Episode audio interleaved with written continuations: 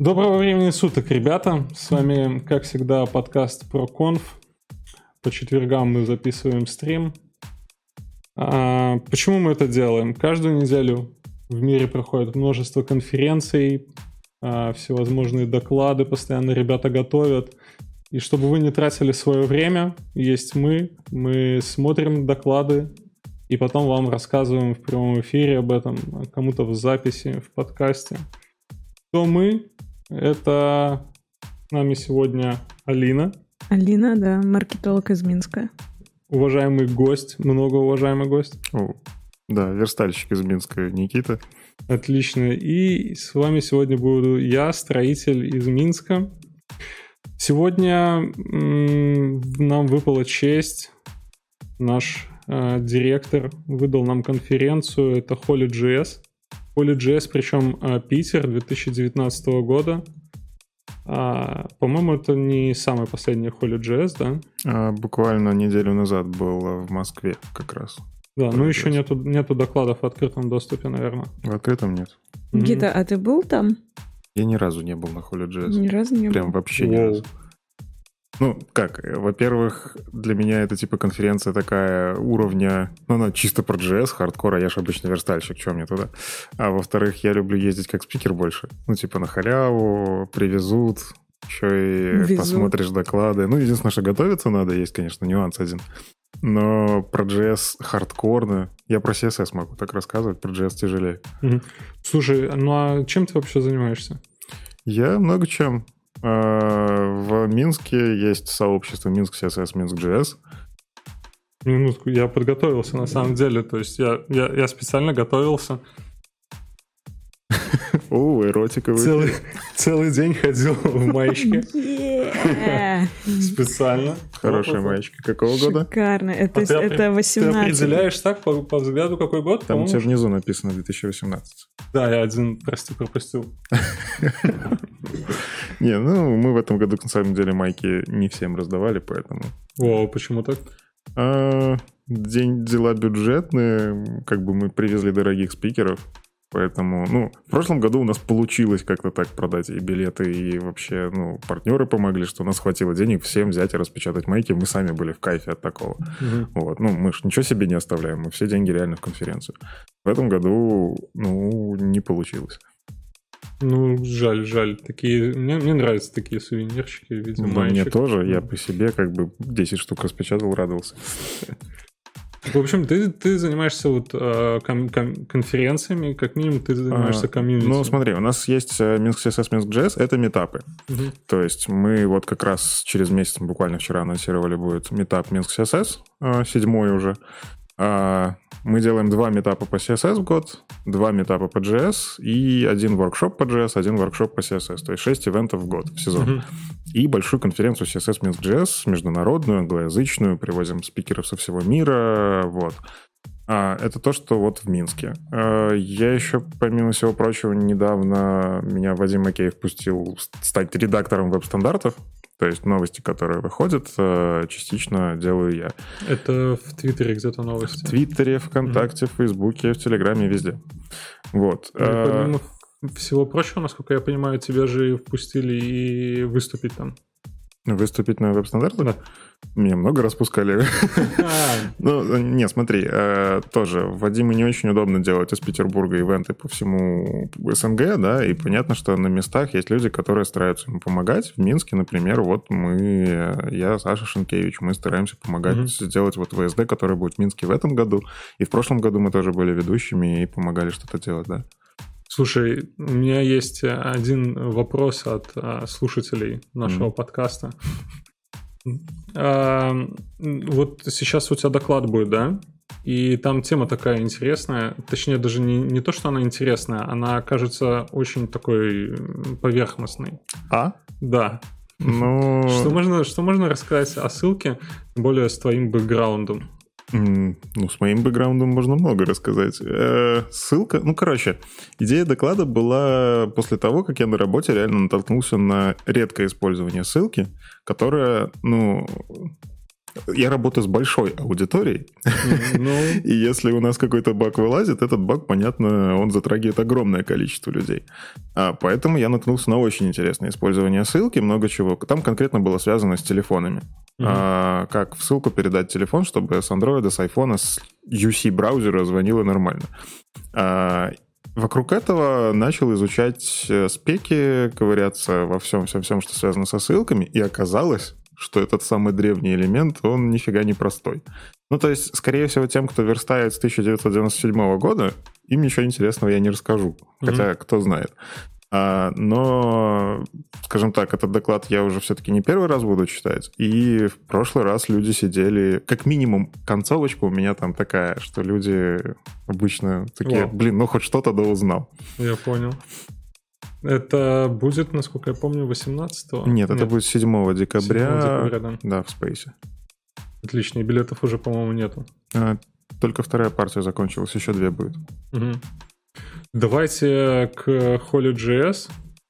Вот ты сказал, Никита, что там нечего тебе делать, но там же ведь есть доклады не только про JavaScript. Нет, там, я- там же куча всего. Там же есть даже целая экспериментальная секция, и наверняка там Ну, это была шутка, что мне нечего делать, потому что я всего лишь верстальщик. Э, Мне на самом деле интересно когда-нибудь действительно съездить самому, но Holy.js идет параллельно с конференциями часто, в которых я либо сам докладчик, либо еду, и мне просто, ну, как приходится выбирать, силы тратить равномерно. Но в целом, да, у меня есть желание попасть, ездить, э, но они же дорогие. Дорогие. То есть, если пригласу бесплатно, я бы с радостью. Но действительно дорогая Ну, я думаю, конференция, что хотя абсолютно. качественная, да. Абсолютно нормально можно подать CFP и посмотреть, что будет. Посмотрим. Сейчас у них, я видел, и, э, как это, софт-толки. Андрей Смирнов читал про софт-скиллы. Мгм. Как бы можно попробовать около JS. У меня Ну- впечатление сложилось, что конференция все-таки довольно разнообразная. Я, конечно, прям все-все-все доклады не смотрела, но вот подборка из 10 лучших докладов, э, собственно, в которую я, наверное, в первую очередь заглянула, она такая очень разнообразненькая, там прям с разных аспектов.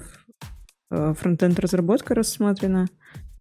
Окей, может, давайте тогда уже. Непонятно, непонятно, на какой идти, какой будет интересен. Иногда бывает там доклады уровня смузи, а Ну, там- рассказывают интересно. Да. Или бывают доклады уровня хардкор, и там понимаешь, что, ну, блин, Это заснуть. проблема всех многопоточных конференций. Ну, то есть, э, опять же, тот же самый фронтенд конф, да почти любая. Сейчас вот э, Microsoft Ignite прошел, Google Chrome Dev Summit. Ну и, Мгм. короче, вот везде, где вот это многопоточное, ты при всем желании не сможешь посмотреть, угадать вот везде. Потому Мгм. что иногда бывает, ты смотришь, я этого спикера никогда в жизни не видел, а что я на него пойду? А потом выясняется, что это звезда открылась, которая прям очень крутую штуку рассказала, за, там, за 20 минут подняла хайпа, а ты пропустил, потому что не доверился. Блин, Больно прям на себя такое пропустил. Ну, поэтому видеозапись это очень круто, и круто, что Holy.js делится своими видеозаписями, это, это действительно клево. Распространение знаний это очень важно. Так, как бы мне не хотелось общаться на эти темы вечно, э, у нас первый доклад — это Стас Курилов. Удаляем лишний код из рантайма CSS модуля при помощи Webpack. Я даже пометил себе, что я, ну, я его не, не посмотрел до конца, ребят, это прям честно, потому что, по-моему, примерно такой же был на 2018 в Москве, по-моему, и очень офигенный доклад. Прям он, он его поменял, они начали его называть workshop, Мгм. но то, то, что вот как он разбирает, на самом деле я бы убрал отсюда из этого доклада слова там CSS модули с Webpack. Парень просто делает офигенный воркшоп по веб и объясняет все, как там работают хуки, где они начинают действовать, как работает трешейкинг, там все, все вот эти вот нюансы. То есть, если там до этого ты писал entry двоеточие index.js там и парочку плагинов подключал бездумно, то вот этот доклад прям вносит настолько крутую ясность. Я когда его смотрел, и я не понимал вообще, почему мне нужно вначале писать, а, что там SAS loader, потом CSS loader, и ну как-то он в обратном порядке все, все Мгм. эти лодеры подключаются. А оказывается, они там снизу, снизу вверх пробегают. Ну, довольно-таки интересный доклад. Я даже не знаю. О нем это просто вот для меня как золото.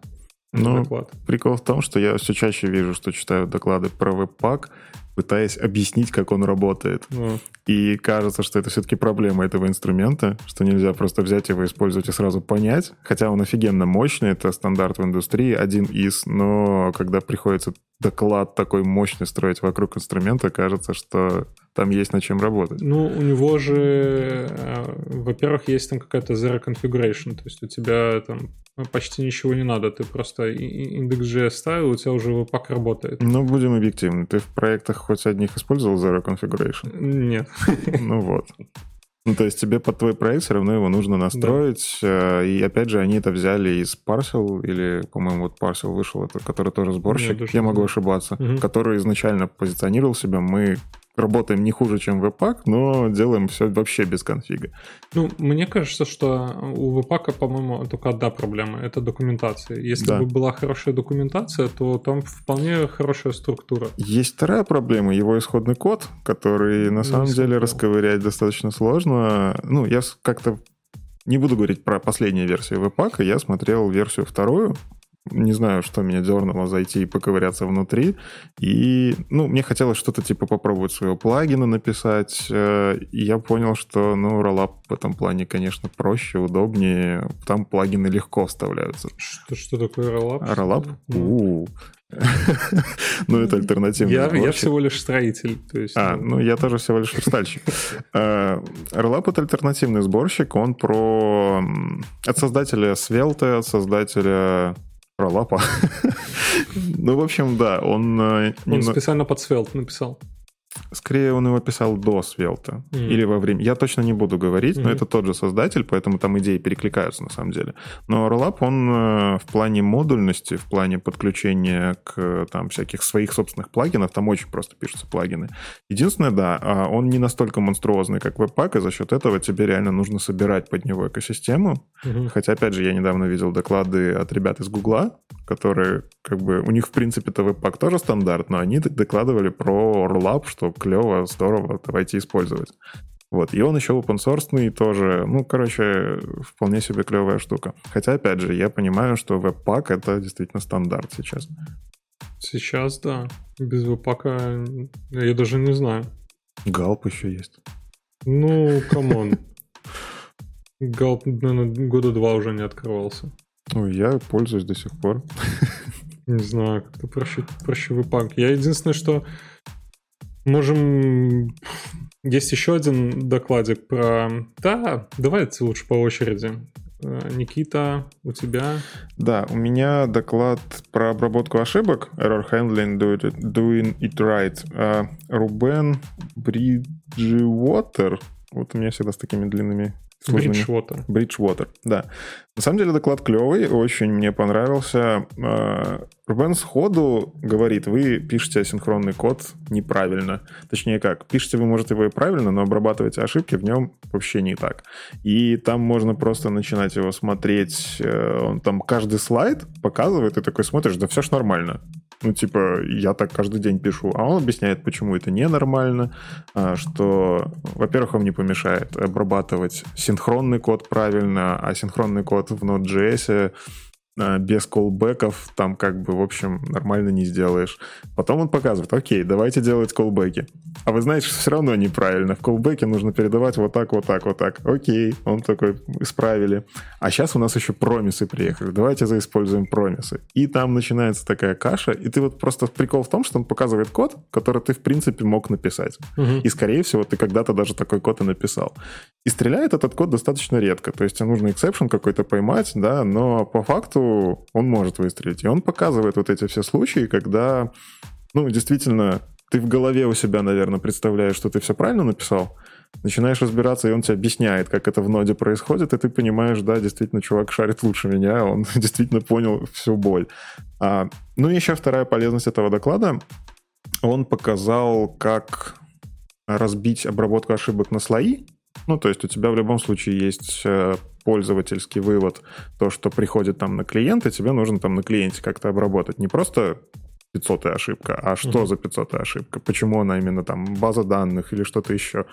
А, А уже на уровне сервера, как это все логировать правильно, что пользователю, в принципе, не нужно знать все, что происходит на сервере. Понятное дело, там, что в базе данных произошло, это не важно. Важно то, что пользователю потом с этим делать. Только как ты, получается, э, сервер, сервер же отправляет, какая ошибка. Да, но сотая, допустим, он очень простое решение предлагает, как mm-hmm. разбить, используя, ну, то есть у тебя есть классический error стандартный встроенный, ты делаешь экстенды вокруг него, делаешь их, э, ну, то есть он прям предлагает сниппеты кода, как это mm-hmm. правильно делать, и ты просто, используя инстансов, можешь контролировать и геттеры, сеттеры, ты же ошибки еще и конструктор можешь определить на самом mm-hmm. деле. И по факту он предлагает прям систему вот вокруг этих конструкторов, геттеров, сеттеров, когда ты реально потом не задумываешься, что идет клиенту, что не идет клиенту. Очень удобно логировать, очень удобно потом в коде прям смотреть. Ты смотришь инстансов, э, DB error, например, да, и mm-hmm. ты понимаешь, что здесь обрабатывается ошибка базы данных, логично же. А, и, ну, короче, must-have э, доклад обязательно к просмотру, а, потому что ну, мы все работаем с ошибками. И просто первое время, первые 20 минут доклада посидеть и понять, что наш код все-таки э, есть над чем работать, и трайкетчи, вейты, осинки, они, они все привносят свои нюансы обработки ошибок. Вот, ну прям, да, надо. Супер. Слушайте, тот момент, когда Верстальщик из Минска объясняет строителю из Минска про error handling. Отлично. На ноде. Да, причем еще и на ноде. Ты когда упомянул ноду, у меня уже все. Потерял нить разговора. Ну, там хватает кода, да? То есть это же вокруг кода доклад. По факту он показывает код угу. и объясняет, почему этот код плохой и как его сделать хорошо. Огонь. Вот, там, на самом деле, ну, он очень четко структурированный доклад. В конце он прямо говорит, вот, делайте это, это, это. Вот вам 5 пунктов, делайте это, будет вам хорошо. Ну, то есть потратьте 57 минут своего времени. Там еще классная сессия вопросов-ответов. То есть э, вообще, как бы я так понял, э, Рубен, он один из тех, кто Node.js делает. Угу. Поэтому ну, он принимает pull реквесты в Node.js и умеет уже вот смотреть, как это повлияет, и все такое. Он то человек с большим опытом и пониманием того, как это все правильно делать. Ему клевые вопросы набрасывали в конце, но это уже вот стоит посмотреть именно самому. Угу. Супер. Поехали дальше тогда. Алина. Да, опять же, в подтверждение того, что я говорила, что Holy Jazz — это очень-очень разноплановая конференция, тут был такой очень, ну, на мой взгляд, интересный доклад. Я уверена, что он на самом деле будет всем полезен, не только э, людям, которые работают с маркетингом или как-то так или иначе связаны с продвижением сайтов или с продвижением бизнеса. А этот доклад Мартина Сплита Technical SEO 101. Я, я думал, Сплит все-таки. Шплит? Э, ну, зависит от того, он немец или нет. А, немножко. Он и по-русски немец? умеет, на самом деле. Я недавно ему в Твиттере писал, он мне «Привет» написал. По-русски он, мне кажется, все, что умел, он показал в начале этого доклада, сказал несколько фраз, типа «Я хочу мороженое, мне холодно». Э, на этом, да. Так вот, собственно, Мартин, я не знаю, всегда его фамилию читала как Сплит, может быть, он и Шплит. Uh, Technical SEO 101 for Web Developers. В общем, uh, идея его... А, кто такой Мартин? Мартин — Developer uh, Advocate в Google for Search and Web. То есть он как раз-таки такой специальный человек, который рассказывает о том, как работает search Google. И об этом в основном весь его доклад и шел, о том, как вам разрабатывать сайты, чтобы они хорошо выдавались инжином для того, чтобы они хорошо индексировались, для того, чтобы ваш сайт куда-нибудь там случайно не подевался. Вот. Э, доклад, как и, наверное, многие доклады с Холли, JS и вообще доклады, организованные этой э, бандой Джигру, очень насыщенный подробностями, очень хорошо тоже структурированный. Просто если вот у вас вдруг когда-нибудь возник э, вопрос о том, а стоит ли мне как э, разработчику веб-приложений обратить внимание на эм, работу моего сайта с Search Engine, то я больше чем уверена, что ответы на все вопросы можно найти в этом докладе и с чего начинать, и для чего это делать, на что обращать внимание, как э, разговаривать с теми, кто э, делает контент для вашего сайта, а, как им помочь, как, в общем, вместе прийти в светлое будущее, где сайт будет первым в выдаче. Я все пересказывать не буду, потому что он там просто супер нафарширован подробностями, но расскажу несколько моментов, которые меня э, впечатлили. Первый э, важный момент — это то, что с прошлого года я связываю это с тем, что Google выпустил Android Go. Это облегченная версия Android э, для более быстрого и удобного серфинга. Так можно и для этого тоже. Они начали учитывать при выдаче, э, начали учитывать performance сайта. Угу. То есть, если у вас э, сайт не очень perform ит хорошо, не очень хорошо и быстро загружается, особенно с мобилок, то, скорее всего, это будет влиять на выдачу сайта. Поэтому обязательно обращайте на это внимание. И даже, кстати, есть кейсы того, что какие-то там сайты, которые уже существуют десятилетиями, после этого сильно очень упали э, в выдаче, после того, как они ввели э, этот параметр для своего кроулера. Э, кроулер — это, в общем-то, не знаю, инжин, инжин и инжин, ну, инжин внутри робот, инжина, да, да, робот, робот, смотрит который ходит и э, собирает какие-то данные, ну, в основном он собирает HTML, и дальше там уже а, всячески э, его обрабатывает для, перед тем, как а, индексировать сайт. Ну, наверное, ну, так по- будет Пока звучит, как э, надо поддерживать 100% на вкладочке там Google Chrome Audit. Них... Нет, этого мало. Этого правда мало. А надо больше, чем 100.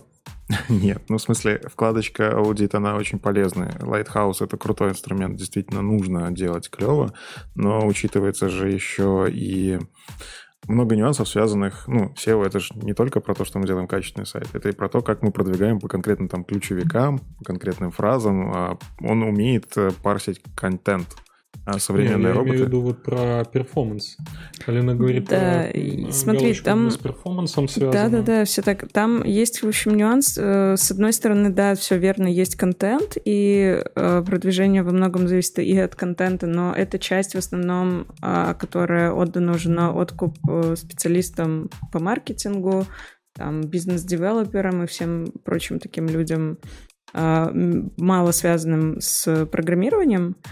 Вот, а конкретно доклад Мартина, он о, э, скажем так, бэке, угу. о бэкэнде э, продвижения, а, о том, а, что можно сделать с технической точки зрения э, для вашего сайта, чтобы он хорошо э, индексировался, чтобы он был, чтобы кроулер не тратил много ресурсов и времени на индексацию вашего сайта, да, потому что это может, ну, тоже сыграть злую шутку. Там, допустим, он такой приводил пример, что вот сейчас все практически ванпейджеры сделаны с применением модных технологий, типа, например, Vue там или каких-то еще таких React, фреймворков. React. Ну. Да, да, React. Э, они, в общем-то, как раз-таки для кроулера являются такими сложными Э, конструкциями, которые, кроме того, что он проходится первый раз по HTML, в которой просто описано, как вообще, э, куда нужно идти, чтобы собрать контент на этом сайте. Потом он только э, его рендерит, и потом только уже он его может проиндексировать. Это все, э, э, может быть, это не настолько для него сложно, сколько происходит такой момент, что он закладывает, закидывает ваш сайт в очередь, и потом уже только э, обрабатывает его через какое-то время после того, как обработал там какой-то банч всех других более простых э, приложений.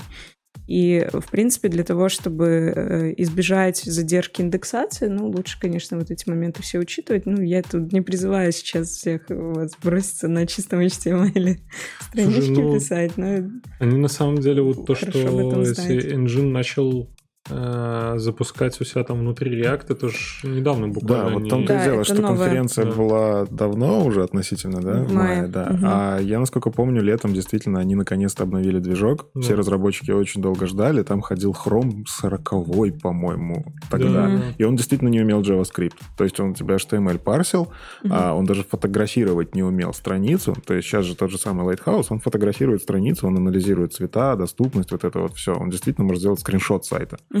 А сейчас, э, да, действительно, летом они запустили вроде как Evergreen Chrome, который да. прям действительно может все почти. А, там есть определенные ограничения. Понятно, что если сайт грузится 20 секунд, Google скажет, ну, come on, Иди-ка ты на страничку номер 15, посиди там, подумай о своем поведении. А, ну, потому что им надо ресурсы экономно использовать. Но в целом а, этот доклад приколен тем, что он все-таки рассказывал вещи, которые все равно с новым движком, они даже еще более, кажется, актуальны. Потому что теперь они могут перформанс еще и с JavaScript мерить. И да, нужно mm-hmm. постараться, чтобы было хорошо. Да. Ну, и да. у него там есть, ну, кроме того, что ты говорил, вот э, смотрите на страничку аналитики. Э, у него есть э, больше советов, какими инструментами стоит пользоваться для того, чтобы протестировать сайт перед тем, как э, идти в продакшн. У него есть больше советов там каких-то конкретных о том, как именно представлять линки, как именно а, работать с рендерингом. Говорили, получается. Ну, Точнее, куда его вставлять да, контент? Точнее, не про контент, вот как про слова, которые читает пользователь на сайте, а про э, оформление ссылок или кнопок, mm. э, про э, то, как э, какие-то вещи на сайте рендерятся. Ну, в общем... Вот интересно, много таких вообще докладов? Вот, допустим, ты, Никита, встречал такие доклады? Просто с моей точки зрения, вот все это SEO, да, это как какая-то религия. И никто не выходит и не говорит, как оно должно быть.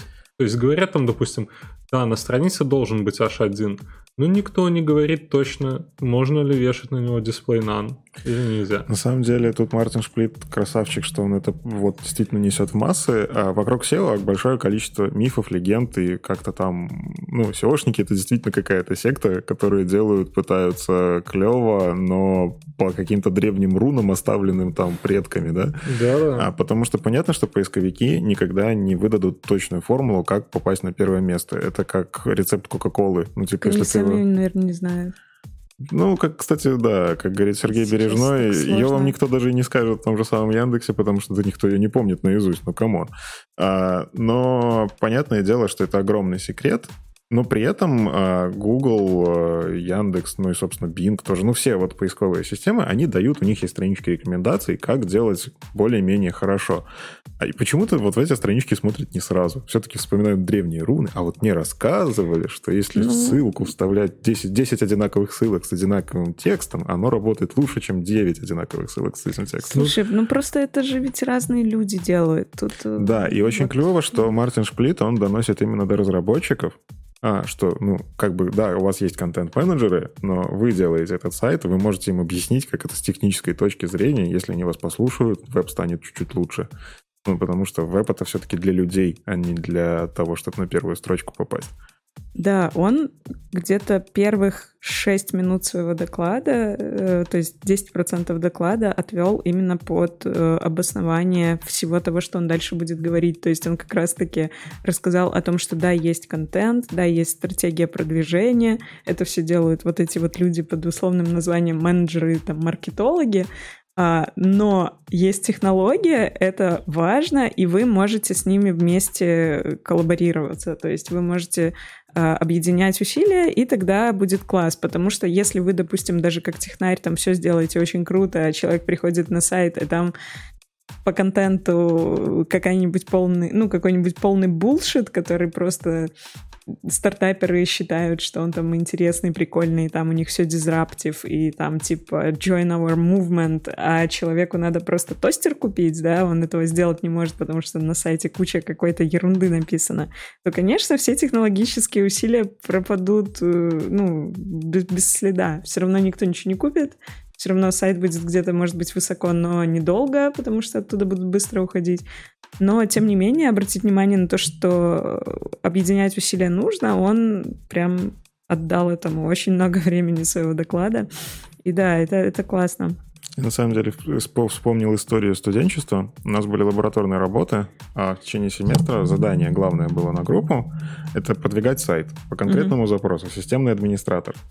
Запрос, который на самом деле сложный, ну, потому что много же... Есть компания sysadmin.by, которая... Подожди, подожди, это в университете? В университете. Ничего себе. Да, ну, там были другие лабораторные, но, mm-hmm. в общем, группа, которая выведет в самый топ свой сайт, а, получает автоматы. Вся Ну, типа, наша группа выиграла.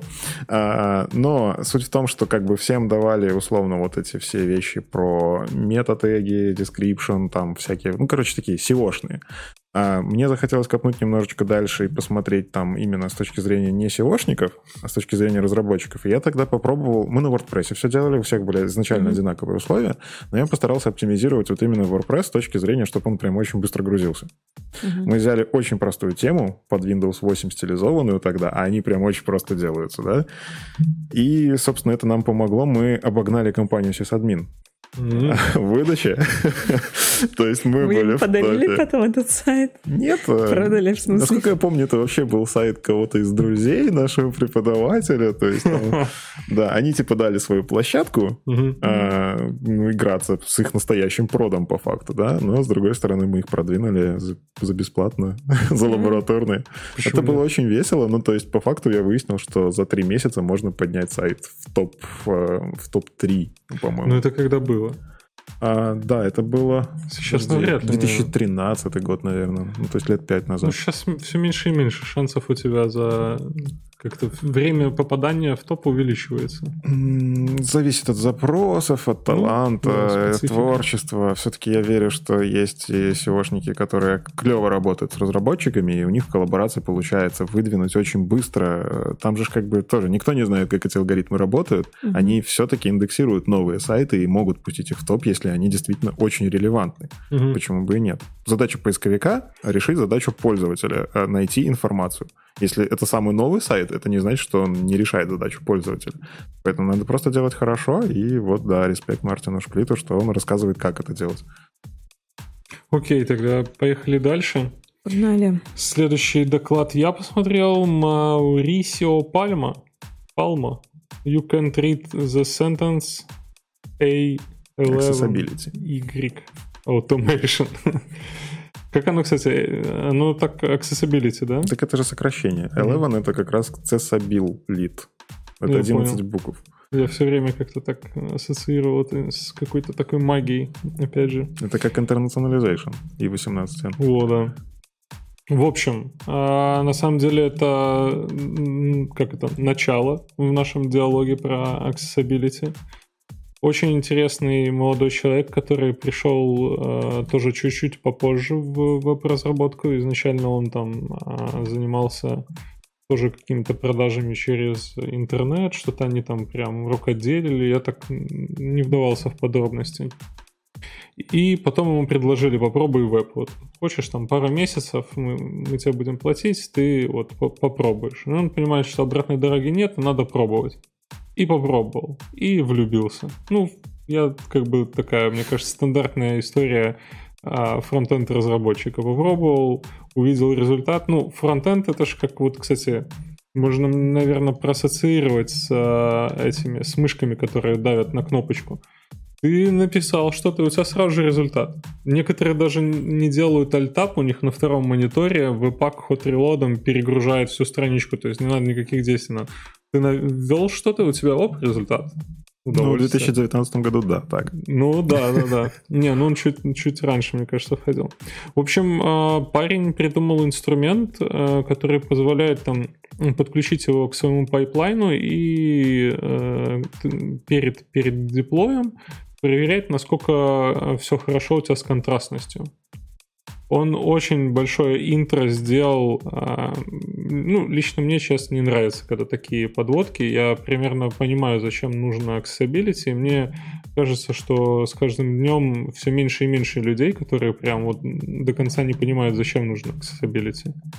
А единственное, что, по-моему, вот за все, все, все те доклады, которые я смотрел, это единственный человек, кто сказал, что а, для клиент, не клиентских когда ты делаешь э, что как, как это назвать? Для клиентов, то есть для пользователей. Для пользователей. То есть, если ты делаешь что-то в... Я раньше это называл, вот мы, мы с тобой тоже общались, в паблик, когда mm-hmm. называл, когда это видно. То есть, когда mm-hmm. любой человек может там какие-нибудь government ресурсы там или еще что-то.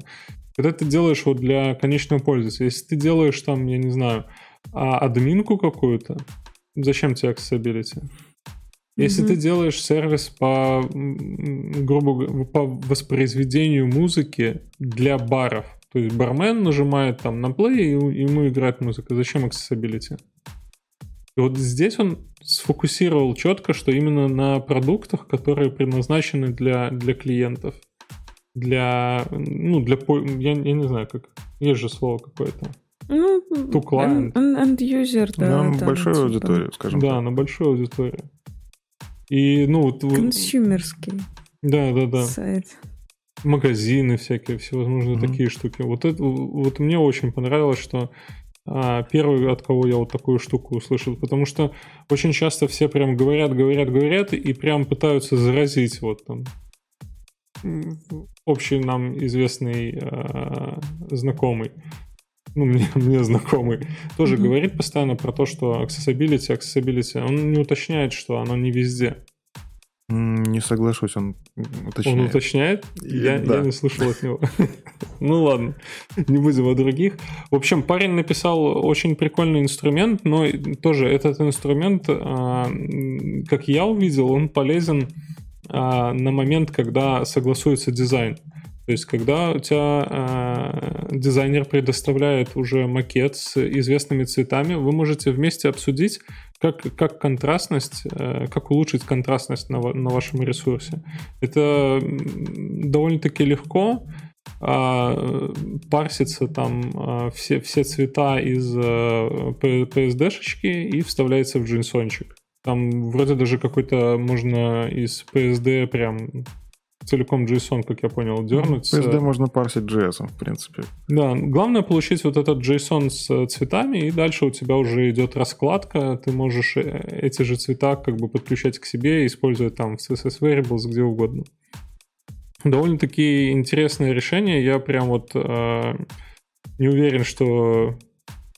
Хотя, наверное, вот все-таки в се- середине процесса это было бы действительно тяжело э, без- ну, как-то внедрять это все смотреть, проверять. Если это начало процесса, то об- обсудить, вот, зафиксировать эти цвета, договориться, вот это здорово, да.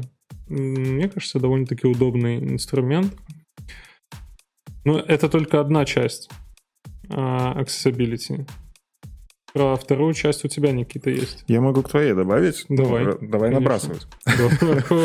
А, Accessibility Ну, то, что ты сказал, в админках там условно, зачем? А, смотри, а, Маурисио, он же все-таки говорил про доступность не для незрячих людей. Он говорил про контрастность, которая Мгм. на самом деле затрагивает... Вот смотри, я вот сейчас вот так делаю. Хопа, мне нужна контрастность сейчас, срочно, прям очень сильно. А, И это Чтобы кас- те, кто нас слушает, он снял очки да, сейчас. я снял очки. А, И, в общем-то, ну, всех нас когда-нибудь настигнет старость, у кого-то будет хуже распознавание цветов, скорее всего, у большинства из нас. А у кого-то, ну, особенно мужчины, склонны к дальтонизму и так далее, да, то есть в админках все-таки могут сидеть люди, которые, ну, ты, тебе кажется, что зачем ему доступность обеспечивать, а он тупо эффективнее работает, когда ты сделаешь ему контрастный цвет, больше размер шрифта. А, Просто в свое время мы работали над админкой поддержки конференций. Мгм. Это вот давно я в маленькой компании работал, и, в общем, Админка поддержки конференций. да, конференции как бы в США делаются прям по бизнес-процессам, а, но опять же, у них там условно было все на Excel построено, да, Мгм. а мы писали э, single-page application, который позволяет это все автоматизировать с базами данных. Ну, то есть серьезно. Там таймлайны двигать, такое что-то? Да, много всего. Ну, то есть мы прям мы старались автоматизировать работу наших заказчиков, делать их жизнь лучше. А, и accessibility это же не только про то, что мы берем и стандартом AAA реализуем все, как написано в спецификации. Ничего подобного. Это еще и про удобство пользования с клавиатуры. То есть ты делаешь удобный сайт, и ты автоматически делаешь accessibility. И да, как ни странно, банальное увеличение шрифта, добавление контрастности делает менеджерам проще работу, они сразу видят, куда смотреть. Ты можешь фокусировать их внимание. Ты не обработал табуляцию внутри модального окна, она ушла за модальное окно, а, а менеджер умеет табуляции. Tab-tab-tab, enter, tab-tab, enter. Все, он все там все настроил, там вверх-вверх, вправо, как-то там вот это QD и поехал, да? А, Ну, то есть а, цвет — это действительно важно не только для как это, паблика вот этого, да, для большой аудитории. Это важно для решения каких-то задач, в том числе и в админках. Поэтому я вот тут не совсем согласен, что это прям не, Ну, не это везде. прям хороший По-моему, поинт. раз- Нечем крыть вообще разбил ничего. полностью, Просто, да, идеально. Я... Да. Мы не, пер- не первый... Не первый выпуск, когда мы обсуждаем accessibility. Ну, естественно, любая вообще фронтенд кон- конференция, которую мы здесь рассматривали, имеет минимум один доклад э, про это, чаще больше. И мы постоянно вот этот point про консюмерские приложения versus условно там би- бизнес-приложения, мы всегда им заканчиваем. Но сегодня, наконец, мы пошли дальше. Сегодня... Я знала, что какой-то должен быть подвох. Но как-то мыс- мысленный эксперимент я так и не смогла совершить, а Никита вообще все разложил идеально. Класс, спасибо. Рад стараться. На самом деле, следующий доклад, вот он как раз, э, доклад Сергея Кригера «Создание доступных уведомлений, алертов и других асинхронных элементов», он как раз про доступность для людей незрячих. То есть вот здесь, да, я, наверное, соглашусь, э, в админках такое реализовывать, наверное, не обязательно, если вы точно знаете, что будут работать люди все зрячие. Хотя, опять же, вы таким образом... А вдруг придет человек незрячий на работу? Что ему делать с этой админкой, да? Ну ладно, не буду набрасывать. Подожди. Тут Да. же уже становится другой момент деньги. Ну, то есть, если платишь, а это дорого. Да. Это, ну, accessibility, это ну, действительно дорого сейчас. Посмотрим в сторону законов в Европе и Америке, ты не можешь ограничивать этих людей. Как Да. бы у нас просто такое общество, где ограничивают и еще как. Но это уже давайте не будем в политику, социологию. А, Но по факту Сергей, я вообще люблю его очень доклады. А, Мне удалось несколько вживую посмотреть. и Это всегда классное. Я даже не знаю, это как шоу можно смотреть, потому что Сергей он показывает, как люди, которые не видят интерфейс, пользуются интерфейсами он действительно на слайдах выключает свет. Ну, то есть, вот вам кнопка. А теперь смотрите, как ее видит человек, который не видит. Черный экран. И он такой, смотрите, как... Ну, типа, о, это еще прикольно, он когда говорит «смотрите», да? А, такая ирония. То есть вы действительно смотрите, слышите, как он с войсовером работает, как сайты вообще по-другому... Они звучат. Ими же пользоваться как-то. Просто можно, можно не выключать э, отображение, просто включите voiceover. Все, это просто фантастика. Да, оно сносит крышу. Я когда первый раз попробовал, это было, блин, действительно люди пользуются сайтами вот так. Это, это, ну, это надо уметь действительно. И Сергей в этот раз, он рассказывал интересную... Он показал несколько примеров. А, У нас на сайтах часто бывают такие штуки, как всплывашки, попапчики, типа вы делаете какое-то действие, банально, нажимаете кнопку лайка. И как понять, ну, типа, лайкнулось или нет? А вдруг 500 ошибка сервера пришла? А если что-то пошло не так для пользователя зрячего, скорее всего, он визуально заметит. Либо там кнопка не покрасилась, анимации не было, либо у нас реально всплывет какой-то поп-ап, что-то пошло не так, да?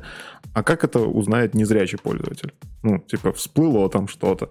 Так вот, есть, да, готовый API, э, опять же, это все по спецификации, никаких там откровений прям не было. А, ну, то есть есть специальная ARIA, э, ARIA Region, э, который вот ты можешь сказать, что вот здесь, в этом регионе, если что-то всплывет, читалка должна прочитать. То есть вы просто банально там одной строчкой JavaScript указываете текст-контент, меняете этот текст-контент, и читалка такая, о, там что-то это важное, я прочитаю это пользователю. Причем там есть разные способы, то есть это можно сделать а, агрессивное, например, что-то очень важное, прям массовая эвакуация, уходите с сайта, да, тогда он прям прервет, если пользователь читает статью, он прервет вот это вот чтение читалка и прочитает вот из того региона. Есть вежливый способ, polite, это когда вот дочитает, а потом уведомление. А, и настолько, насколько это просто, ты сидишь и думаешь, блин, а почему так не сделать? Э, Это вот одна из частей. Он показывал это на примере кнопки лайка, всплывающих уведомлений, сообщения о новом, о том, что у вас одно новое не прочитанное, такие вот, ну, вещи, которые мы каждый день в интерфейсах реализуем. А, Точно так же был хороший пример про... Ну, то есть он в итоге собрал хорошую демку про банальное заполнение формы. То есть я хочу зарегистрироваться на сайте. Мне нужно указать e-mail, допустим, имя и нажать кнопочку «Submit». А, но когда мы вводим e-mail с опечаткой, тоже как сказать пользователю, что он ввел неправильный e-mail? Ну, то есть мы, когда визуально видим, вот там красная плашечка появилась, ну, клево. А как это сказать пользователю, который не видит интерфейс? Опять же, используем этот регион, говорим, введи правильно. Там требования нужные сделай. В общем, на самом деле доклад достаточно простой. Он простую мысль доносит, но с моей точки зрения очень важный, потому что он показывает, что Ну, это реально же несложно взять и добавить. А посидеть, ну да, потратить несколько рабочих дней для того, чтобы все приложение привести в нормальный вид, но это того стоит, это несложно, и как минимум ну, Сергей, он борец за вот это вот, за accessibility. У них компании а, идет вот как раз направление такое. Они работают на европейские большие а, корпорации, и им важно обеспечивать всю эту доступность. Вот. Ну, в общем, тоже, я считаю, доклад must have, просто чтобы удивиться, как пользователи могут пользоваться вашим интерфейсом, не видя его, и как сделать даже асинхронные элементы, которые, ну, вот у меня в голове, допустим, до этого доклада четко не было понимания, а действительно, вот поп-ап появился. А как, а как озвучить? Все оказывается очень просто. То есть прям еще и озвучиваю, что открылось модальное окно. Ну, э, опять же, э, слепым пользователям им не нужно знать все, что происходит визуально. Им нужно получать информацию. То есть зачем он говорит, что открылось модальное окно? Ты можешь сказать, что в этом модальном окне. Он когда кликает, он уже ожидает, что что-то mm-hmm. произойдет. Потому что, ну, эти, эти люди, они по-другому пользуются, они гораздо лучше нас свой сервер понимают, они под себя-то его подстраивают. И когда он нажимает, там у него озвучивается, что текст submit button, он понимает, что это кнопка, я на нее нажму, что-то произойдет. Что произойдет, уже дальше мы посмотрим. Здорово. Ну, mm-hmm. я не знаю, тебе часто вот э, удавалось, я, ну, как это назвать? Я бы назвал это продать. Ой, мне, мне вообще не сложно продавать. У нас компания как бы крупная. Типа нам нужно это делать. Есть законодательство, которое это требует.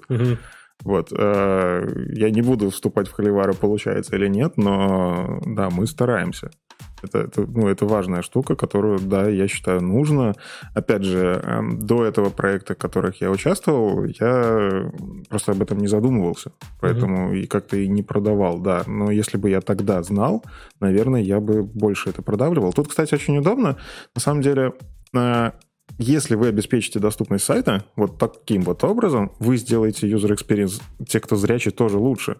Потому что, как правило, вы Э, когда обеспечиваете такую доступность, вы с клавиатуры делаете удобное управление. Ну да, это и, Да, люди, которые заходят, им удобно, у них мышка сломалась, да, и все, клиент не сможет купить ничего, если он с клавиатуры не сможет. Это. Или сайт для программистов must have, реализовать клавиатурное управление. А, и это уже половина доступности. То есть люди, которые не видят, они клавиатурой пользуются, они не мышкой вводят, им нет смысла мышкой вводить. А, уже в то, что вот делать все с правильными ари-атрибутами, это бизнесу продавать сложно. Но в Европе и США с этим проще. У них есть законодательные требования. На самом деле, недавно была статья э, Татьяны Фокиной, по-моему, «Доступности закон» называется. Mm-hmm. Она прям рассмотрела, как обстоят дела в США, за что там реально могут компанию чуть ли не закрыть, ну, штрафы огромные, а, как в Европе и как в России. В России тоже, на самом деле, есть законы. В Беларуси, вот я, на самом деле, не видел, чтобы у нас было требование прям в законодательстве, mm-hmm. что вы должны сайт обеспечить там по доступности. Может, оно и есть, но я не встречался. Но мы же на аутсорс в большинстве работаем. Ну да. Поэтому чем больше наших разработчиков знают про это, они могут помочь бизнесу, а бизнесу понравится работать с этим клиентом. Как бы, ну, в общем, да, это тоже может принести Ой, я даже помню, помню, как в Америке это ADA называется. А, закон, который... Возможно, я не настолько mm-hmm. в теме. Слушай, ну а вот эти ари, они же не всегда и не везде достаточно с каких-нибудь там alt, title и прочие атрибутики а, указывать. Все правильно говоришь. Э, для большинства случаев тебе ари-атрибуты не нужны. Скринридеры, mm-hmm. они умеют работать с классической семантикой. То есть, если ты семантически верно настроил страницу, это вот уже половину доступности ты сделал, считай. Mm-hmm. А, всякие случаи, когда уже JavaScript э, с SPA, который действительно там интерактивно все всплывает, переходит, да, здесь уже нужно продумывать. Но если вы делаете банальный лендинг, вам даже ари-атрибуты, наверное, не сильно-то и надо. Я тебя понял. Ну, тема довольно-таки интересная, но, блин, как по мне, так сложно прийти и сказать. Исключение, если это действительно там Штаты, Европа, где прям их законодательство это обязует. А, Сергей еще тоже говорил интересную вещь. А, самое сложное продать это бизнесу, потому что бизнес не может посчитать, сколько таких людей пользуются твоим сайтом. Нету сейчас ни одного API, который говорит, человек читал сайт со скринридера. Ну, потому что это приватная информация. Вряд ли человек, который не видит, он хочет, смотрите, я не вижу. Вот я к вам зашел, знаете обо мне все. А mm-hmm. это достаточно приватная, интимная информация, и э, как бы браузеры, они не делятся этой информацией. Слушай, ну вот Мауришева показывал как, какую-то там статистику про 200 с чем-то миллионов людей с э, какими-то это ограничениями. Это статистика Всемирного, Всемирной организации здравоохранения. Сколько их вообще просто? Ты не можешь сказать своему бизнесу, что у нас конкретно нашим сайтом пользуются вот столько-то да. людей с ограничениями. Это можно только статистически попытаться получить. То есть, если у нас огромная аудитория там миллионная, мы можем статистически статистически mm-hmm. подогнать, да. Но да, поэтому бизнесу это очень тяжело продавать. Но мне кажется, именно поэтому нужно про это громче говорить. А если бизнес это начинает внедрять, и оп, неожиданно деньги приходят. То есть может быть, э, бизнес поймет, что мы ориентируемся на эту аудиторию, аудитория узнает, что можно пользоваться, и это может деньги принести бизнесу в том числе. Но да, надо в разработку вкладываться. Ну, с другой стороны, бизнес ведь обычно оценивает и размер рынка перед тем, как чем-нибудь начать заниматься или там как принять какое-то решение. Если, допустим, есть данные ВОЗ, то в целом этого уже достаточно для того, чтобы потенциально предположить, какой, какую часть рынка вы просто не охватываете, потому что эти люди никогда у вас ничего не купят. И ну, это уже какой-то хороший поинт, да. с которого можно начать. А дальше, да, мерить, добавили что-нибудь, стало ли лучше, стало ли больше. Вообще, по-моему, надо просто добрее быть. Не все ж про деньги, но сделайте нормально. Ну, допустим, опять же, в Штатах это уже не про добро, а прям про ну, обязательства. понятно, да, да, тут ну. понятно. Давайте пойдем дальше. Я буквально в двух словах э, про Андрея Ситника. Угу. У него был доклад продвижения open source проектов. Я где-то слышал его эту идею с э, open source проектами и то, что э, React, вот, насколько я понял, опять же, я буду попытаюсь от себя только рассказать эту историю. React, Angular, Vue, ну, Vue еще не совсем, они э, тормозят развитие технологий дальнейшее. То есть они вышли на рынок, а они захватили, там, разделили этот рынок между собой. React, Angular, сейчас и Vue начинает туда подходить. И все, у них все отлично. Поддержка, ну, как я понял, а, не очень сложная у React и Angular, там какие-то новые версии выпускать, э, но ничего чего такого прям взрывного не может произойти, пока вот эти вот технологии, они не, не доживут свое, не, не застолбятся уже э, окончательно. И э, в этом ключе он Андрей попытался как-то вдохновить ребят, которые занимаются своими open source проектами, и дал какие-то некоторые свои там вот, мне понравилась выдержка о том, что нужно везде рассказывать о своем open source, потому что, допустим, э, Svelte я не гуглил ни разу. Но я знаю, я, если честно... Есть ты не в тренде вообще, да? Ну как строители без Svelte? Ну ты серьезно? Ну вот я, я даже ни разу не открывал его GitHub страничку. Ужас. Вот, ну, на, ужас, насколько это может быть, да, но я знаю о Svelte, потому что сам э, разработчик о нем говорит, о нем говорит Ситник, кто-то еще там где-то говорит, что есть э, фронтенд юность очень много высмеивала Svelte о том, что пришел дружище. А, вот сейчас ты рассказал про то, что разработчик Svelte еще и э, что-то наподобие веб-пака сделал. Ну, не, не веб ну, там а... не наподобие, это отдельное само себе. Роллап, да. Ну да, вот роллап. Ну, то есть об этом нужно постоянно говорить и не умолкать, потому что первое, что я слышал о Svelte, это был негатив. Что это, угу. ну, опять внеочередная какая-то ерунда. А человек продолжил рассказывать больше, больше, больше. Уже все больше и больше людей узнают о нем, и уверен, у него там все, все лучше и лучше становится. Еще какой момент мне понравился. Я не совсем в него верю, но вот э, я с этим сам сталкивался, да, когда а, обращаешься, когда тебя, ты используешь какую-то библиотечку, там пар, пар ребят ее разработали, и очень легко этим ребятам создать issue и попросить их что-то подправить. Если у тебя вот бизнес, если у тебя задача, ты прямо им пишешь, они прямо открыты, они готовы, готовы тебе помогать. Что они тебе не говорят, сам сделай. Pull request.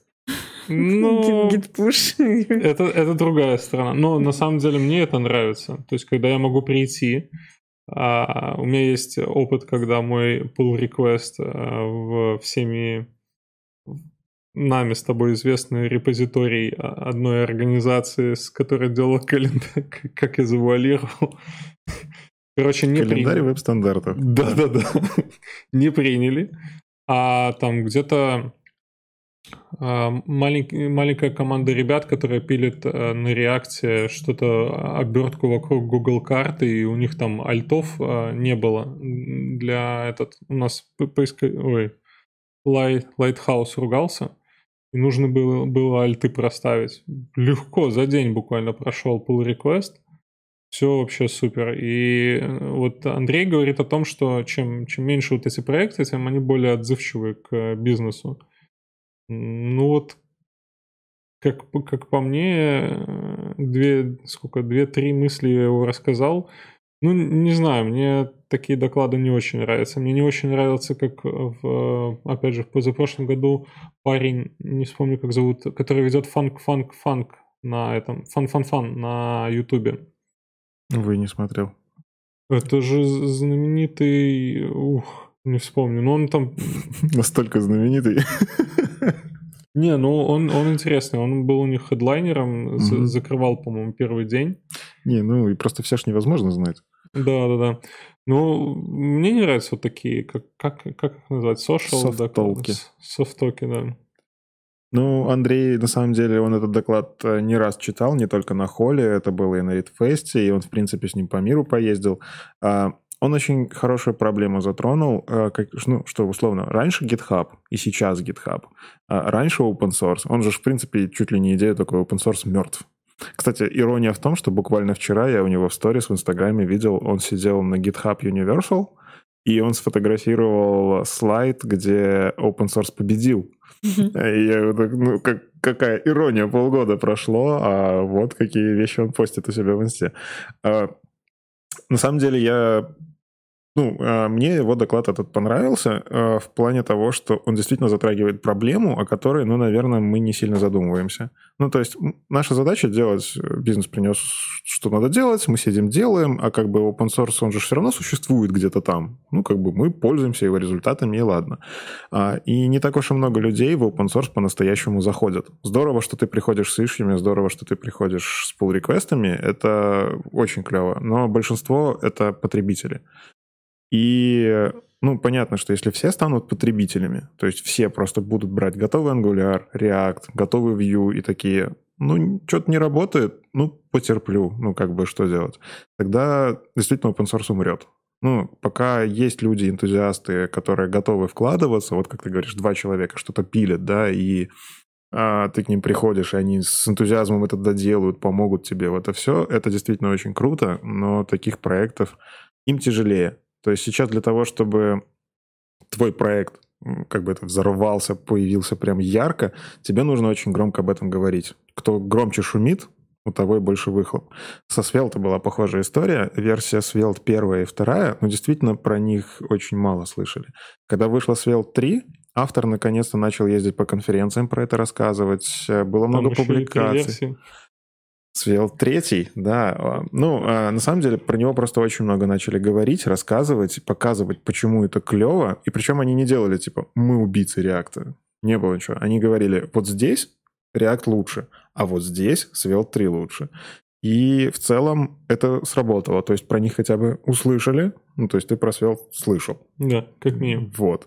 А, хотя есть куча альтернатив, про который мы вряд ли вообще когда-то услышим, потому что ребята сделали клевую штуку и никому про это не рассказали. И вот этом проблема сейчас у open source, и Андрей здорово, что эта проблема поднимает, что ну, наш фронтенд, как минимум, он очень сильно от open source зависит. Прям очень сильно. И что каждый действительно может прийти, повлиять на этот open source, да хотя бы Redmi поправить. Ну, вот он ввел JS Underhood, когда он же, в принципе, рассказывал, что ну, приходите, если вы сделаете хорошее Redmi, ваш проект сразу станет лучше. Придите кому-то, помогите сделать Redmi. Их проект сразу станет лучше. Ты заходишь, видишь, как этим пользоваться, и тебе хочется пользоваться. Ты же не придешь там, условно, если бы Angular вообще не было документации, ты пользовался бы им? Ну, я, ну, скорее всего, ты бы, ну, блин, рассидеть, разбираться в коде. А, да. У меня флешбеки, знаешь, как после Вьетнама. Но, тем не менее, тот же самый React, он взорвал э, индустрию за счет еще клевой документации. И это то, на что может повлиять каждый. Ну, то есть, э, да, доклад, возможно, на технической конференции некоторым может не понравиться, но я, мне нравится то, что Андрей это именно преподносит, учитывая, что он сам вообще в open source очень активно контрибьютит, делает, создает. Ну, у него много проектов, он же и в PostCSS, или он это даже один его из идея? авторов, да. да.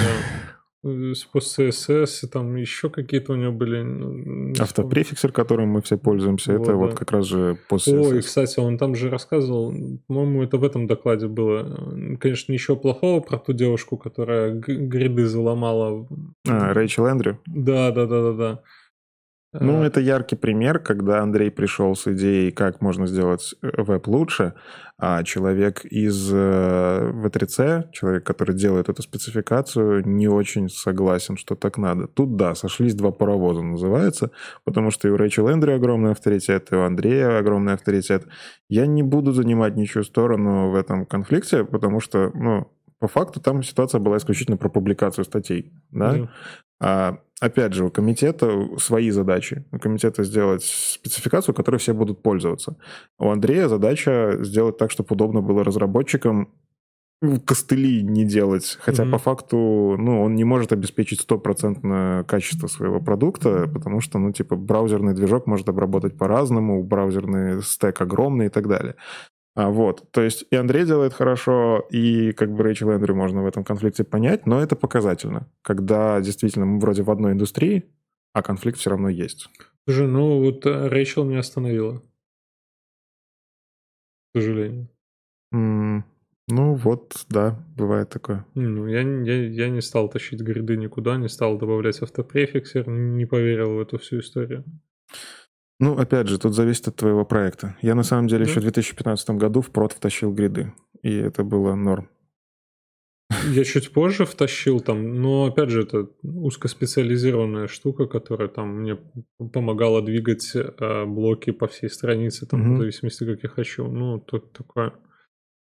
Ну что, поехали дальше. У нас э, докладов еще Поехали. много. Да, докладов много. Я, вы- наверное, много не буду на этом докладе останавливаться. Там, в принципе, доклад от Ильи Климова, он, э, я так понимаю, завсегдатой эм, конференции, но конкретно в этот раз он выступал в экспериментальной секции, он рассказывал про CI-CD, и э, он сказал, что его доклад э, уровня смузи, но вообще, как мне показалось, хотя, конечно, я человек, который не работает с, э, ну, прям не, не разрабатывает ничего руками, поэтому, возможно, это просто для меня.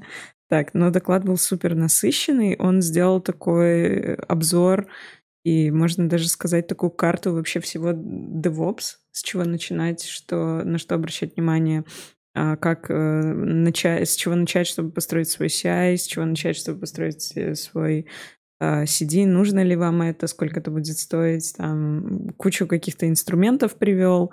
В общем, для меня было слишком много информации. Я смотрела этот доклад довольно долго, какими-то такими кусочками. Что здесь в докладе важно? Ну, наверное, то, что в 2019, наверное, все-таки должен быть CI-CD на каждом проекте. Наверное, все-таки как-то нужно, чтобы все билдилось автоматически, чтобы были тесты, а, хотя бы какие-то минимальные. Я вынесла, что GitLab, в принципе, это довольно удобный инструмент. GitLab? Да, GitLab. А. Он же туда ушел, по-моему, да? Да, он он, там он там Ну, работает. как бы, конечно, Ну, это а- удобный инструмент. Забавно, что Слушай. он э, буквально недавно на Frontend Conf показывал интересные баги на GitLab, почему там не все хорошо. Он Мгм. на самом деле туда ушел, я так понимаю, совсем недавно, чуть ли. Ну, вот недавно к тому моменту, когда он делал этот доклад, чуть ли там не Да, за несколько недель до, того, до Мгм. доклада. А, поэтому он, он на этом остановился. И, в общем-то, сказал, что, тем не менее, контент, э, который приведен в докладе, он скорее построен на его опыте, а не только э, попал туда, потому что на нем надета майка GitLab, да, и он теперь сотрудник GitLab.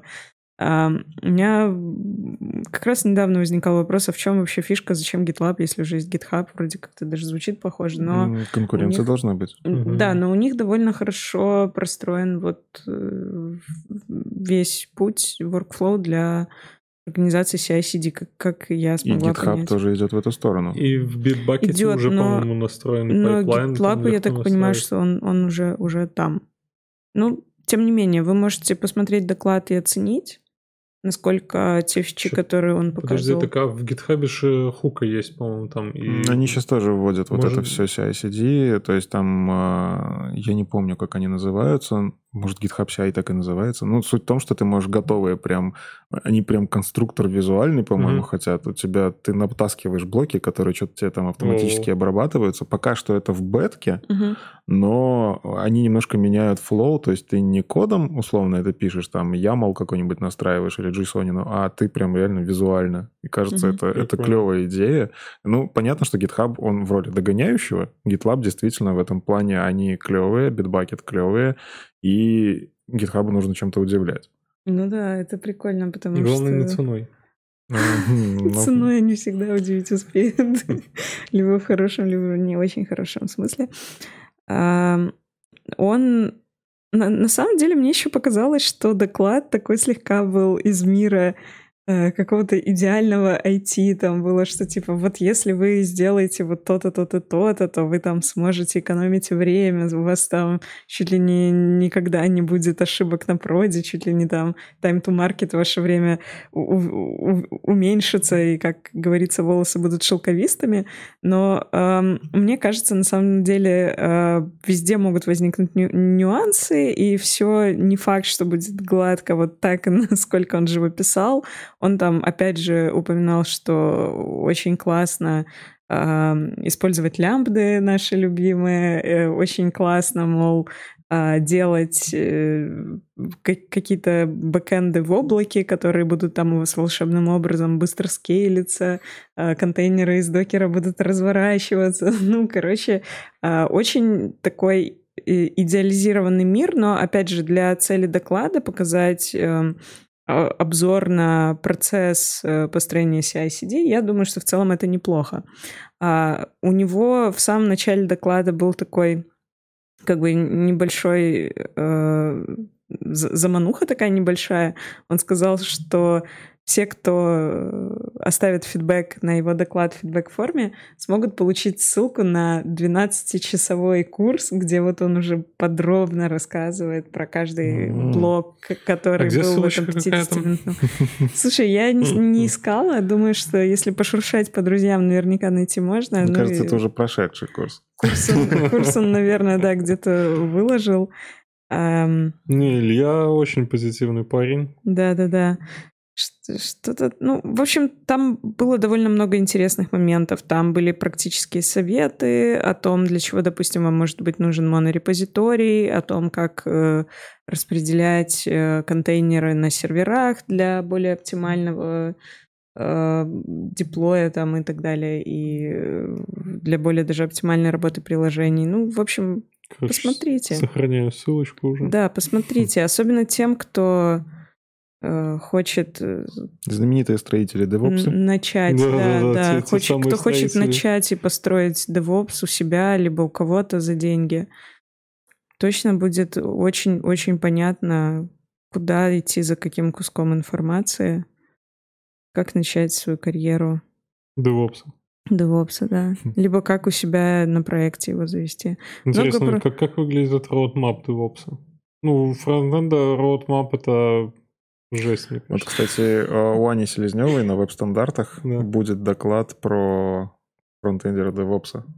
Прям, да, наверное, да, да, да. стоит. Я, я не знаю, про что там будет, но мне вот очень интересно, как это с точки зрения верстальщика, да, условно, как mm-hmm. построить DevOps. Вот 2019 год, да. Ты прям немного по-другому вопросы просто ставишь. Я чуть более негативно отреагировал на, на, на доклад. Ну, когда я увидел вот этот спойлер, что будет такой доклад, то я уже процентов на 50 понял, что я не пойду туда. Почему? Ну, потому что, мне кажется, ну, как бы, вот ты фразу построил, что вот интересно было бы послушать от Ани, потому что она вот верстает, и послушать про, от нее про DevOps. Да. а у меня сразу же идет, ну, как бы, come on, верстальщик. Ну, в Про 2019 году, ну, во-первых, они не просто верстальщик, Я понимаю, да, да. а во-вторых, э, в 2019 году тебе, чтобы собрать HTML и CSS, тебе, черт побери, нужен Webpack. И это уже кусок DevOps а. А тебе еще нужно потом это куда-то задеплоить. FTP -шечками, ну, серьезно. Скорее всего, ты на Амазоне где-нибудь или еще где-нибудь в каком-нибудь облаке это подымешь. А чтобы поднимать быстренько одной кнопкой, что ты будешь делать? Ну, come on, дешевле по FTP -шечке. Ну, возможно. Но все-таки, если ты хочешь, чтобы у тебя ресурс посещали миллионы людей, то тут и Docker освоишь для того, чтобы просто HTML или CSS хостить. И- Я тебе так скажу, на поддержке, вот есть ресурс на поддержке у меня, и я просто по SSH и в Vim. А где лежит это все? Ну, там где-то. Оно уже, ну, в продаже. Ты знаешь SSH. Ну, Как бы, ну, уже, come on. Это не совсем HTML, CSS. блин, мне, мне бэкэнд-разработчик скинул ссылочку эту SSH, потом на имя, двоеточие, по-моему, и Мгм. этот адрес. И у тебя там же ж не мышкой, наверное, наверное, Ну, терминалом. Vim. Ну, то ну. есть, как бы все равно Ну, немножечко такого. Ну, Nano. Ну, ну, на. Разговариваем на таком. Ну, ты еще знаешь, как выйти из Вима, ты уже как бы герой. Или ты просто закрываешь SSH-сессию. Просто, просто Mac закрывает и до следующего дня, и потом открывает и и Шутки шутками. И Я когда преподавал э, в университете, у меня одна из первых лабораторных работ, ну, по-моему, просто, Подожди, просто в Ты Нане. преподавал в университете? Я в Багуире, да, Офигеть. вел лабораторные. Ну, ла- просто лабы. Это ты был как в магистратуре там, да? А, закончив магистратуру, я еще преподавал, да. То есть ты, закончив магистратуру, пошел в аспирантуру? Нет, или просто преподавал. просто преподавал? Ну, как, То есть, закончив э, магистратуру, можно прийти и сказать, я хочу преподавать, Ну, в какой-то мере, да. и тебе дадут лабы какие-то. На самом деле не обязательно заканчивать магистратуру, ты Мгм. можешь быть ассистентом кафедры с высшим просто образованием. Мгм. Вот. Ну и да, у меня были лабораторные, где студентам просто нужно было... Нет, поверь, вообще нет. Я понимаю, о чем ты. Ну нет, я вот ну, хочется. Им нужно было просто открыть нано, и там в этом нано что-то сделать, и у них всех как бы была проблема закрыть этот чертов нано. Как это сделать? Это Они, уже- они закрывали терминал. Нет? У них Ubuntu был, они закрывали крестиком терминал. Ну, как бы вот. Тест на айтишника, да? Хорош, хорош. Ну, Тест на девопса. Слушай, ну... Я, я только и знаю, что двоеточие Q и все. Ну, то есть, уже хорошо. Ну, Ты уже, ну, как бы, без, безвыходных ситуаций для тебя нет. окей, поехали дальше. Насколько я понимаю, Да. сейчас мы взорвемся. А, я взорвался, когда смотрел этот доклад. А, это уже недалеко не смузи-доклад. Это доклад такой, вау, Это специальный эффект. это эффект для Да. взрыва. Да. А, Ну, в общем, Артем э, Кобзарь, он рассказал о проблеме, которая у него горела. Доклад называется «Как и зачем я пишу свой статический типизатор». А, Он попробовал Flow на проекте, он попробовал TypeScript на проекте и понял, что его ни то, ни другое не устраивает. Он, в принципе, начинает доклад с примеров. Смотрите, вот код узнаете, у вас же, скорее всего, такой есть. Смотрите, как работает там предложение типов автоматическое. М, кажется, Any вообще не тот. Мгм. Да? Ну, типа, по коду видно, что это либо строка, либо число, он тебе говорит any. Ну, come on, это же не any. Или наоборот, он тебе говорит, что ты точно знаешь, что когда ты у массива берешь, там, не знаю, сто- сотый элемент, он же может быть undefined. Но TypeScript тебе скажет, да не, нифига, ты его задал как number, значит будет number. Вот такие вещи. И, в принципе, да, я с TypeScript просто работаю, понимаю, о чем он говорит, что там много проблем, опять же, из-за того, что это универсальный инструмент, который прям для всех пытаются делать. Мгм. А, он взял, разобрался в мат-аппарате. Я слушаю, перебью тебя. А ты прям верстаешь в TypeScript? Да, сейчас верстка в TypeScript, это очень удобно, Я поверь, да. Ну, как бы, почему нет? Я жду, когда мы на ассемблере начнем верстать. Это ж Так, То высокопроизводительная есть вот верстка. как это называется? Да, на, C вот это вот все. Верстка на Java. Ну, ну, в целом, почему нет? Ну, come on. 2019 год. Кто верстает на чистом HTML CSS? На самом деле, я верстаю. Ладно. В общем, а, Артем взял и разобрался в математическом аппарате, как строятся статические типизаторы. И он даже своих немножко придумал. А, ну, то есть он построил трехуровневую модель. То есть нам сначала нужно распарсить наш э, код. Это может быть твой какой-то придуманный код, ну, псевдо.js, назовем такое. А ты потом после этого строишь из этих всех штук э, дерево, ну, то есть это может быть AST, это может, ну, то, что, то дерево, которое ты хочешь, на самом деле, с которым тебе удобно работать.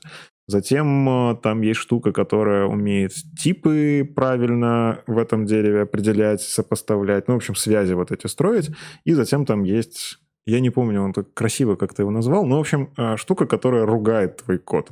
Ну, то есть она говорит, вот тут нельзя, тут можно. Вот. Получается, 4 уровня, а, если я ничего не путаю. И построил за счет этого свой статический типизатор, назвал его Гигель. А, Гигель JS. Ну, понятно. Mm-hmm. вот. И очень клево писал. А, я не смогу сейчас воспроизвести все, что он воспроиз... там показывал, но то есть там был реально математический аппарат. Он вот показывает формулу здоровенную, у тебя волосы дыбом, а он ее по частям начинает объяснять. Типа, Правило первое.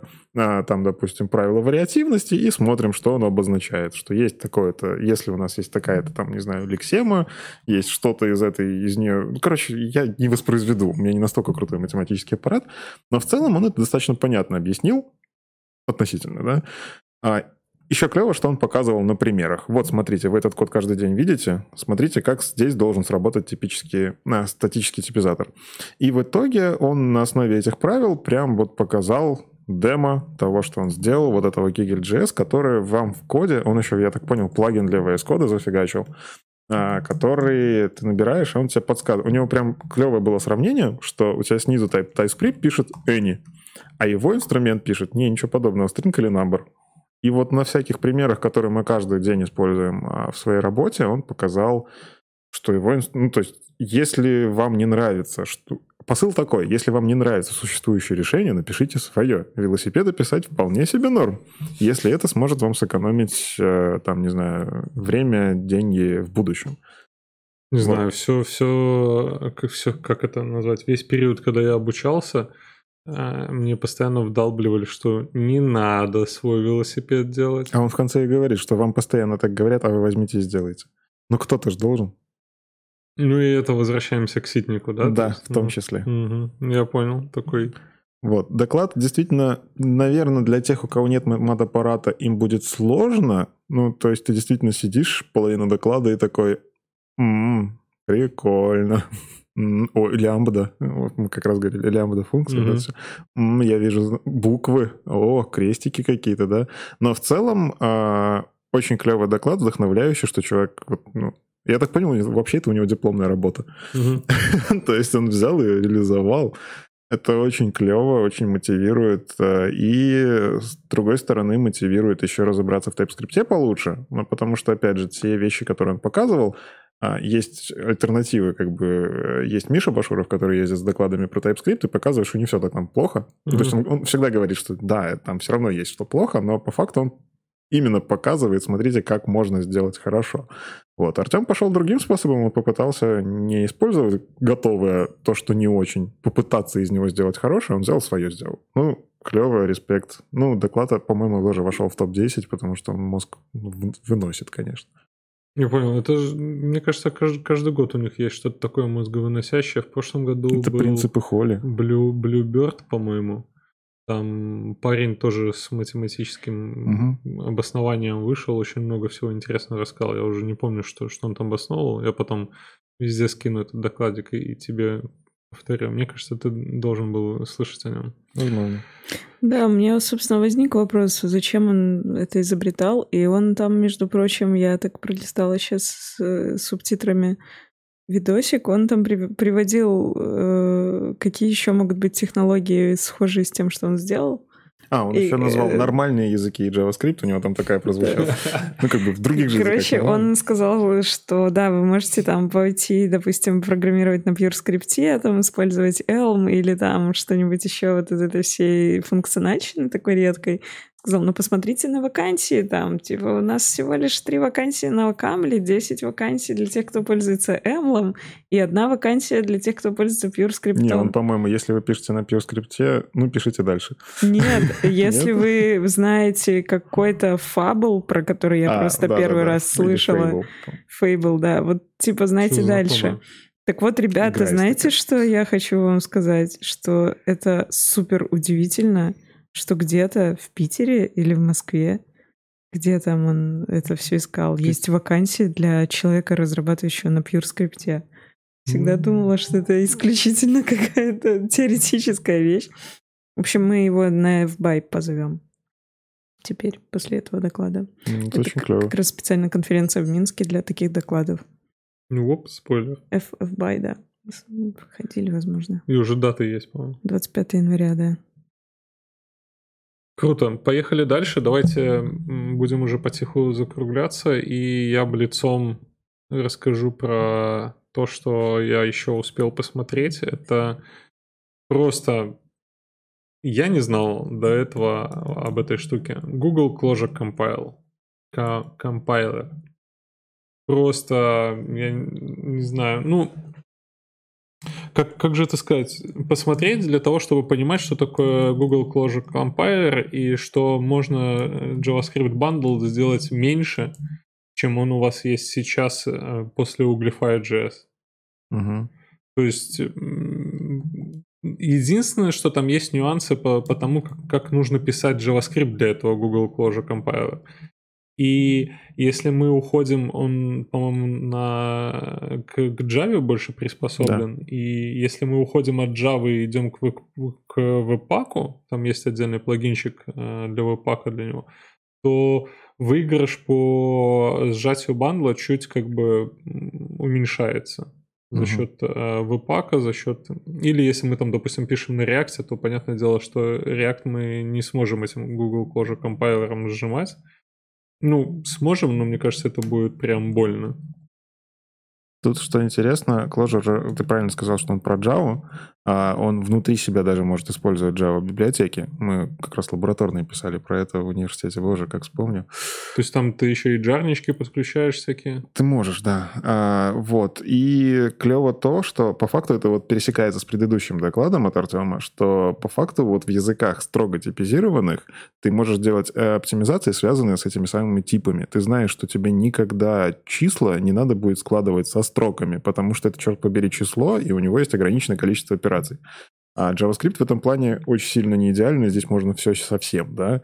А, и клево, да, Google Closure Compiler вот с этими его ограничениями, ты должен по факту какой-то системы типов при, ну, придерживаться, и тогда он сможет понять, что я вот здесь вот этот здоровенный кусок могу взять и выпилить. А здесь есть алгоритм, который тебе четко оптимизирует. Вот самое популярное то, что там используют фронтендеры, я возьму и знаю, как это сделать еще быстрее. А, это клево, здорово, и, ну да, тут надо знать closure маленький нюанс.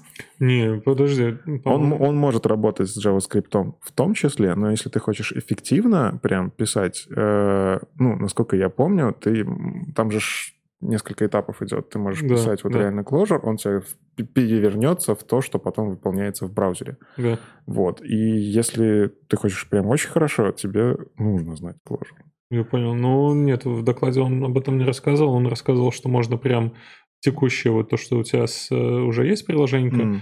в пак ты подключаешь его вместо углифая, но будут нюансы. Будут ну, нюансы по, именно по написанию кода, потому насколько он чистый у тебя. Здорово. С Никитой не, не получится, мне кажется, лицом доклады проговорить. Я молчу, молчу. Короче, еще один э, Дэна, Uh, насколько я понимаю, это разработчик Дэна вышел и решил пропиарить его. Опять же, с, может, ну, мы часто смотрим JavaScript конференции, я не слышал про Дэна, и вот мне кажется, это первая конференция, где я не, о нем услышал. А до этого тоже знал, это вместо ноды. Угу. Нода, слишком много легаси у ноды, слишком уже здоровая, долго пишется, что-то свеженькое, но не в продакшн еще. С Дэна в продакшн выйти можно будет, надеюсь, летом. Он обещает, э, зафиксировать первую версию там дописать все, что он хочет. Довольно-таки интересная штука, просто как поиграться, посмотреться, очень секьюрно. Мне понравилось, когда, мне в конс... когда он показывал консоль, там делает запрос куда-то на 80-й порт, и у него в консоли спрашивается, разрешит доступ с там 80-го порта, и ты угу. там Y нажимаешь, и он тебя пускает дальше. Ну, то есть прям парень загнался на секьюрности в этот раз. Так, это про Дэна. Просто как есть альтернатива ноде. И у тебя, Никита, еще один был... Да, доклад про реактивную печать PDF.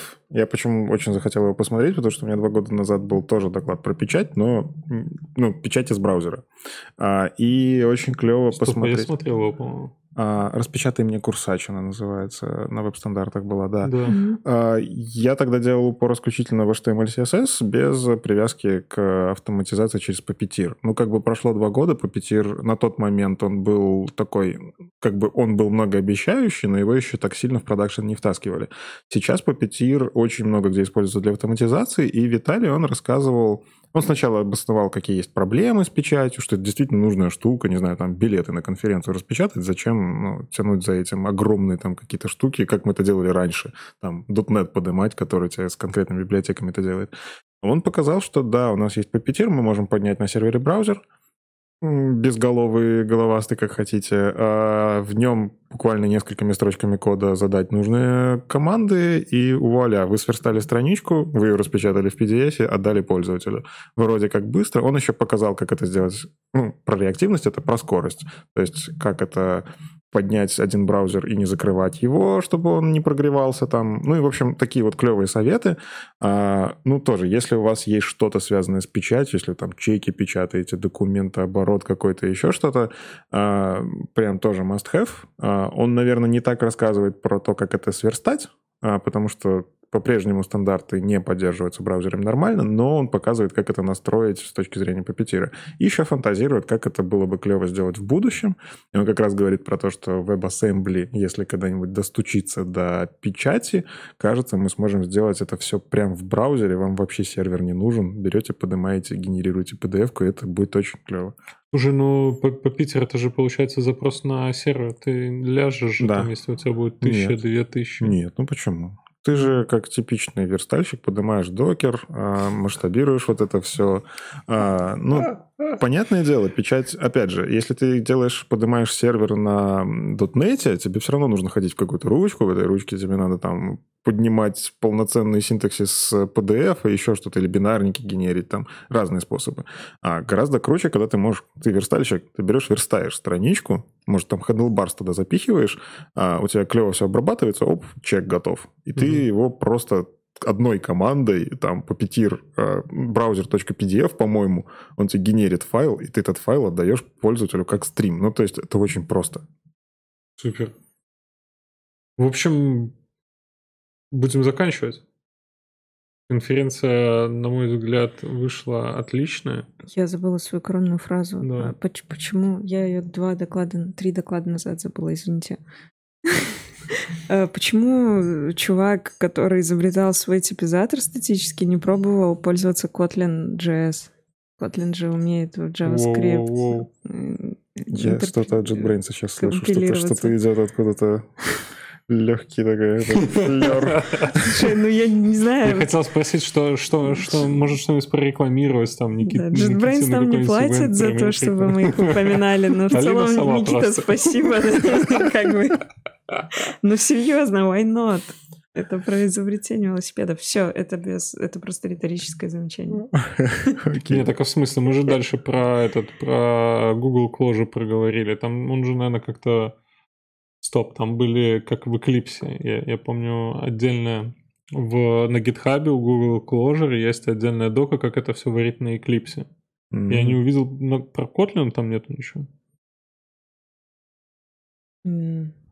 Для этого а. Сложная, сложная э, цепочка ассоциаций, но я в целом понимаю, как она у тебя образовалась, но да, на этом. Не, ну, ну должно быть что-нибудь про Kotlin там.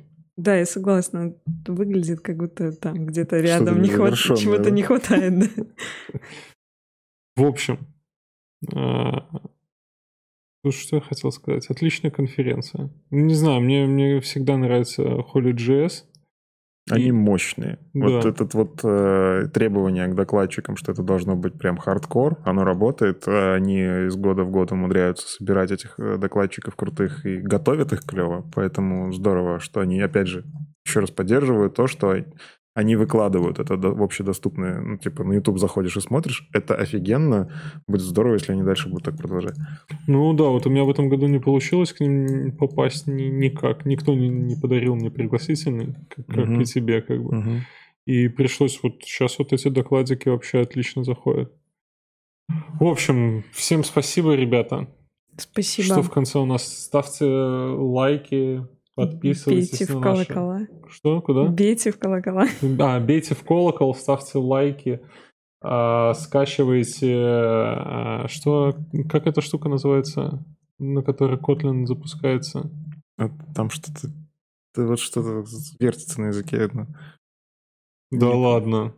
Ты чем вообще? Kotlin это же язык программирования. Да, да, да. Такая, какая диешка там подходит под него? Хоть в блокноте пиши, хоть в браузере. Ладно. Ну, как, еще? Не, мне кажется, что ну, Можно зайти на, на Kotlin, на Kotlin Play, Kotlin. Короче, на Kotlin Playground и прям в браузере писать на нем. Угу. Заходите на Kotlin Play... play.kotlinlang.org вот на этот вот адрес и пишите на Kotlin прямо в браузере. Всем спасибо. Всем пока. пока.